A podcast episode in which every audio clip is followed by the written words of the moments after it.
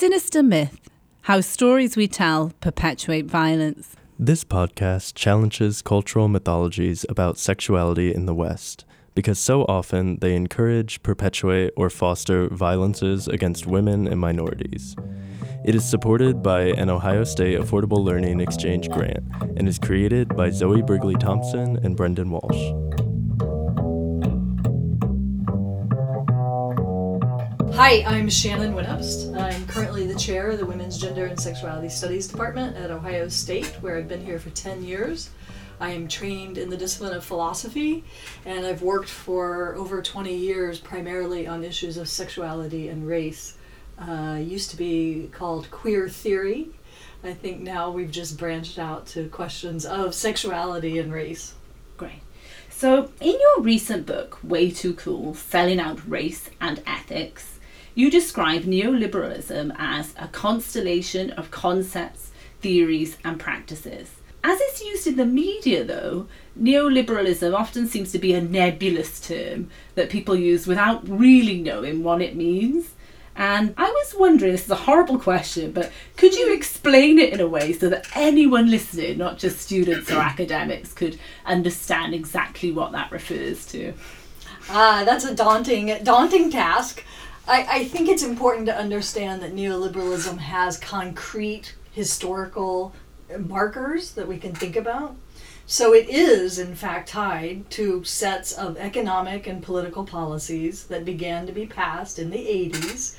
Thatcher in the UK and Reagan here in the United States are certainly the two huge political figures who begin to implement systematically neoliberal policies.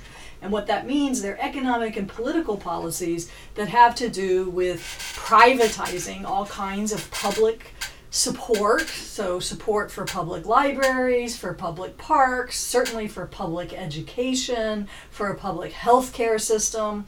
All of these kinds of goods, which we had previously thought of as the fruits and the rights of a good democracy, began to be privatized that happened at a kind of abstract economic political level. But what I'm interested in in the book, and what I think a lot of us are struggling with, is how that also began to take effect culturally. And culturally, I think it has everything, the ways that we can think about it are, you know, we have a shrinking idea as individuals, I think, of what it means to be a part of a larger community we often think about things in very local, very individualistic kinds of terms. And while the tension between the individual and the community is a long standing, maybe a perennial problem, it, in neoliberalism, it got intensified in such a way that the individual and his or her or their interests began to be the only thing that mattered. And I think it's been also as I've been thinking about this further since the book, and I didn't write about this in the book, but I think clearly social media and the and the roles of so many screens in our lives has a great deal to do with this. So I think a lot about when I walk across campus, how different it is from the way I walked across campus 10 and certainly 20 years ago because now everyone is on their individual screens of all different sizes, and they all have, most of us have earbuds in. And so we are all having our own little separate universes in what should be a public sphere where we could actually be talking and encountering people that we don't usually see, and instead we're plugged into our own individual devices. And those devices, right, are feeding us what we want to hear they're feeding our interests. We go on Twitter or Instagram to see what people are looking like. Instagram is particularly interesting this way because it's about appearances. How do we look? What are we thinking is interesting today? And it's ephemeral, it's gone the moment you plug in. That captures neoliberalism. Neoliberalism, I think, as a cultural effect, is very connected to this this appearance what's cool what's interesting how does it make me look cool and interesting to be a part of this that or the other? And then that's the end of the story. There's no there's no further question about what that might mean in a larger way. And related to this an aspect of way too cool that i really loved I felt was really illuminating was this argument that neoliberalism seeks to commodify black resistance as representing a certain kind of coolness. Mm-hmm. And instead, quoting you, you said it created a kind of bastardized nonconformity, which is actually a hollowed out generic posture. And I wondered if you could talk a bit more about that. Sure, I, I'd be happy to talk more about why coolness comes to be this kind of great example of how neoliberalism has changed, especially not only how we feel and think, but also when we even try to think about what it would be to be critical of our society or resistant to what's going on, right? We're living in a time of a lot of protests, a lot of resistance against uh, policies and, and elections, and there seems to be a, an interesting growth of political protest. But I don't know that it has any real roots in this deeper community sense or a long historical sense of what it is to resist and to resist against oppressive power.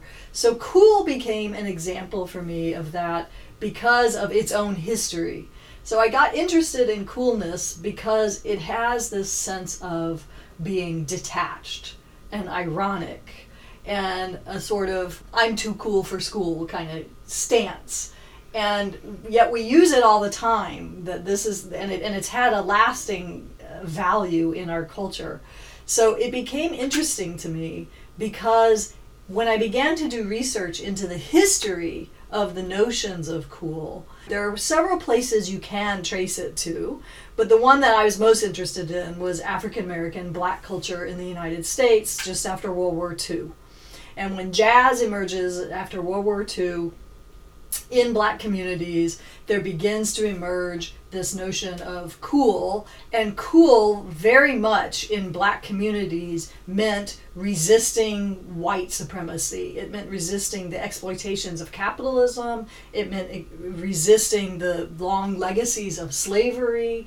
And the, what it did inside those communities, and you can see this in someone, I talk about Miles Davis in the book, what it did for these figures was give them a way to not only sort of wag their fingers at these problematic long historical violence, but to actually step back and create their own world of pleasure and their own world of sustained resistance. And so to build jazz or to build the blues as not just like a, a non-white aesthetic, but as an as a kind of music that would really bring black communities together as black and bring them together in a way that could then give them strength to carry on with their lives in the midst of all this violence. Those are the long histories of cool. And so what I began what I'm interested in is how did we move from those long histories, right, where blackness is tied directly to that kind of resistance into everyday kind of quips about well that's cool and things just look cool and this kind of what I would call flattened out certainly no historical register and really no political register to what might or might not be cool. So it comes back to sort of what's being fed to you in your Instagram and whether you got a, you know a thousand cool thumbs up or or, or not cool is is um, a sad case of example of how we have begun to lose touch with what it means to be in communities of resistance. Yeah, I found this so interesting and it really illuminated a lot of different examples for me. I was thinking about the UK mm-hmm. and about cultures of resistance related to coolness, mm-hmm. which were often located in London from working class, people of colour, and how what's fascinating is that you sometimes see a kind of appropriation now thinking about things that I'd noticed in the way that writers market themselves mm-hmm. as well. And I wonder if this is very much to do with social media too, right? The way that you present yourself in social media, you package yourself in a certain way. And as I was saying to you, this idea, I noticed this example of white women wearing head wraps, but without really mm-hmm. understanding the history of that at all, the roots of, of head wraps in, in African cultures, but also the fact that slave women were forced to wear them as a kind of marker that they that they were slaves. And not really understanding that at all but just doing it to be cool without actually contributing anything to a culture which is of resistance actually. So i wondered what you thought about those Undoubtedly. I mean, undoubtedly, that's a big part of it. You know, one of the things that emerges in the 80s, and this is mostly in the United States, but I think it carries forward over to the UK and Europe as well, is this notion of multiculturalism.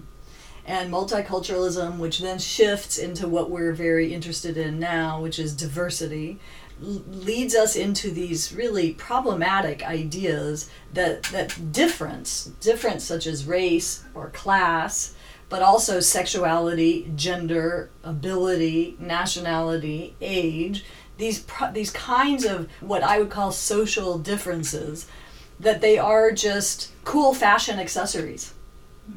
And so you, you put them on and take them off as you wish to do so. And so this is a way that in the in the 80s, right, we would call it a celebration of multiculturalism. Now we call it a celebration of diversity. But what really begins to happen all too often is that it is a kind of privileged position, often a white middle to upper middle class position, that finds it interesting and cool just to try on different cultures and to try on different kinds of music, different kinds of fashion, different kinds of appearances, and then take them off because they were just the, the cool thing for that time. In the old days, right, we called that cultural appropriation. And certainly there's it's clearly a problem that is related to a kind of capitalist system where we just purchase difference. But I also think it's become a kind of habit where we then read all of these problems. Because if we're if we think of them think of gender and race and sexuality as things we can sort of try on and take off and it's cool now but it's not cool there then we begin to just think of them as gadgets in the world that we manipulate and we move around and we don't realize that there are long histories connected to them and that all too often those are histories uh, of violence. And I was thinking of another example here as well, which is the way in which the Mexican artist Frida Kahlo is used in Western culture. And I think it's really fascinating because, again, I feel like she's someone who's almost become a kind of fridge magnet icon or, you know, like the Che Guevara t shirt, you mm-hmm, know, it's that kind of mm-hmm. thing. And what interests me is that very often what people seem to want to do is to detach her from the fact that she was very invested mm-hmm. in you know post-colonial Mexico and, and, and the politics of the time and also the fact that she was a disabled woman. Mm-hmm. And those things are erased actually and she's held up as this icon of coolness. There was a, a Frida Kahlo Barbie right? Was it really? Yeah seriously and you know there was Wow, a lot of outcry about this yeah the Frida Kahlo yeah. Barbie oh well there you go yeah. yeah And again, it seemed like a similar Yeah. kind of thing that, that it was kind of detaching it from the history of resistance that that she really contributed to. So the Frida Kahlo Barbie, which I'll have to look up. I had no idea there was a Frida Kahlo Barbie. But it, it does show, I mean, I am interested in how this is not always just clearly a negative thing. Right. And the reason I say that is that what I'm also curious about is something like that. If you take a Frida Kahlo Barbie and you put that into children's circulation of toys, right? Then, yes, it certainly does erase all of the history of incredible resistance and her actual embodiment, as you said, as a disabled woman. And, and her her decolonial um, struggles in Mexico, it erases all of that, and that is certainly problematic and commodification that's troubling. But it also opens the possibility that children who are not white begin to get some kind of icon into the cultural vocabulary that they might connect to and that they might open up towards. One of the most interesting, troubling things about something like neoliberalism is that we always want to ascribe some kind of wizard behind the screen to it, right? That there's some little guy pulling the strings and making this all making this this terrible show and we want it to be a conspiracy and then we think, "Oh, we could sneak back there and pull different levels." And it's not like that, right? It is in fact the way that culture is manufacturing itself over and over gives rise to a lot of problematic things, but it also gives rise to possibilities.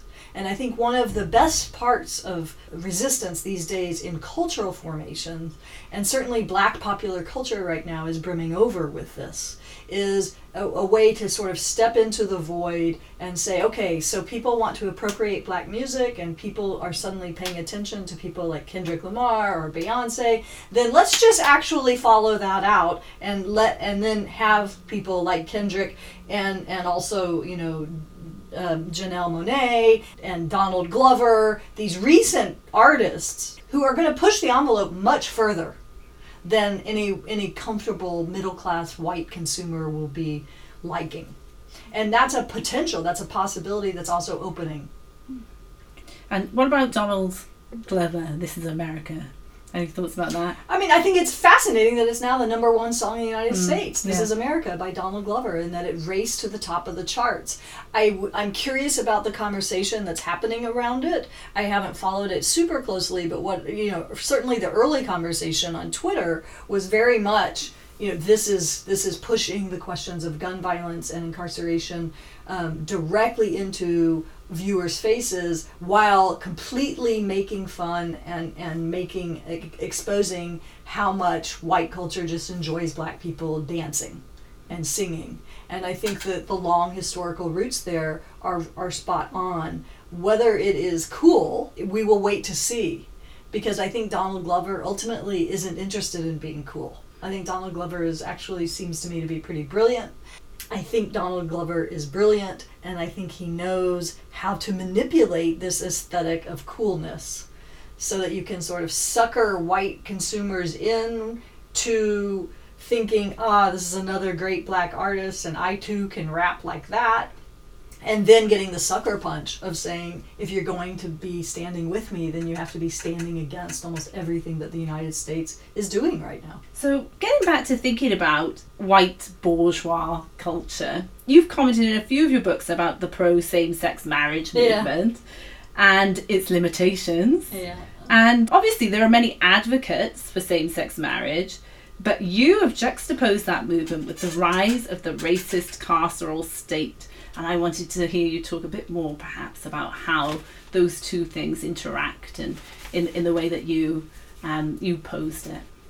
The same-sex marriage movement, which was around for 20 years or so before it was federally legalized in the United States, was uh, for me a hallmark of how whiteness can operate in such powerful manners the way that the same sex marriage movement sort of flew into the public spotlight at really a very, very fast pace shows the power of whiteness and wealth because it was really driven a great deal out of the AIDS problem of wealthy white men wanting more than what they were getting out of the social contract. And so they really pushed and fueled and, and commodified the Human Rights Campaign, which was called the Human Rights Campaign Fund back in the early days, did a remarkable job of marketing same sex marriage through the little equal sign that became so attached to that movement, to the, um, the, the general marketing of what was usually a white couple.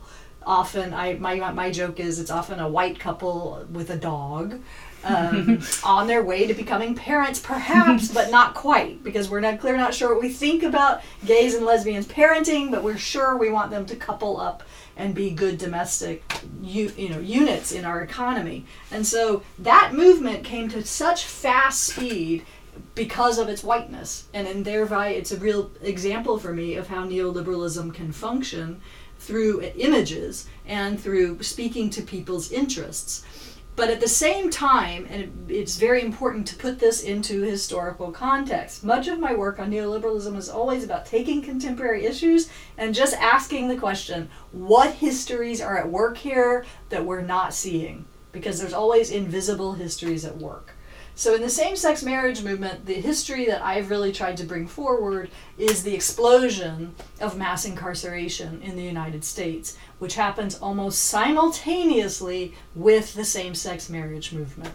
So, at the same time that you see this large, very expensive campaign to have same sex marriage legalized, you also have this very, very expensive, large industry booming which is incarcerating African American and Latino men at extremely high rates, and is now incarcerating uh, women of color at extremely high rates also. That industry, which which if you know, I always recommend Michelle Alexander's The New Jim Crow or Ava DuVernay's uh, Thirteenth. Uh, that's a documentary. I recommend both of those to everyday readers and watchers to understand how large and systemic this industry of incarceration has become. And the United States cannot call itself the greatest democracy ever when it is also incarcerating its citizens at a higher rate than any other modern democracy. So that happened simultaneously with this, the legalization of same sex marriage, and so that casts a shadow upon it that I think we need to reckon with, particularly as white middle class persons, and especially as white middle class persons who either identify as gay or lesbian or allies thereon which would be most most American whites at this point. Great. So, is there a tendency for the Western white middle class, do you think, to focus on a particular set of problems that affect white people regarding sexuality and violence, while ignoring others that might be more urgent? And I wondered, I couldn't help thinking a little bit of some of the criticisms that have been made of the Me Too movement and wondered what you made of that. The Me Too movement, I'm happy to talk about, um, particularly as I see it as this kind of, again, unfortunately, an example of how white and white money has has changed and altered a movement. The Me Too movement has exploded into our national consciousness and it took global root, so it has a lot of different faces. But the major mainstream media face that it gathered pretty quickly was of a white woman who was a victim. And I saw a lot of victimhood and, and problematic victimhood in the media. So here I'm really talking about the media representations of the movement, where white women were crying and pleading for safety, and that this is what we saw. Now that that image of the white woman who cannot defend herself, who has been preyed upon by a sexual predator is at the heart, in my view, of white racism. And the reason I say that is because the, uh, the one of the central structures of anti-black racism that that continues in white consciousness is the idea that non-whites and non-white men and particularly black men are preying upon white women. And thereby we need the strong white man to protect the white woman from the dangerous black or brown man or predator and so that's how the state and this this rash of uh, white people calling the police at every little moment of insecurity begins to come up. So in me too we saw this problematic image of a white woman being a victim of sexual violence. That itself is at the heart of racism, in my view. And it is more problematic because we know that the founder of this movement was, in fact, a black woman, Tarana Burke, who has since come out in the last couple of weeks around trying to reclaim the movement. The movement was never about calling out predators. The movement was about getting survivors to network with one another to find ways to heal and survive and that it became this icon of white women being the victim, I think is not helpful. So I think it's important for us to say, when we're thinking about the Me Too movement, there are several questions that we need to ask. One are these historical questions around how race is always a part of sexual violence conversations. So that's my ground zero, is that when we talk about anything really, but particularly when we talk about sexuality and we talk about sexual violence, we need to be very careful, particularly as white persons, to sniff out where the race question is and to sniff out how it's working. And so we can see that particularly in you know the icons that what are the images that the mainstream media have fed us around these popular uh, pop culture kind of images of the predators who are called out by the me too have been people, who, brown men. So, for example, Aziz Ansari and Junot Diaz, who have re- both of whom have been recently called out for sexual violence, it's telling that brown men are being brought forward when, in my view, we have ample evidence that Donald Trump is a sexual predator, and yet we don't have any way, any sense that he is being brought forward for any any realistic um, criticism, much less legal legal action. So how is it that white men continue to protect themselves and brown men are not protected? And what does that tell us about how problematic this movement has also become? While I think its roots were very powerful, I think it's become something that's not helpful.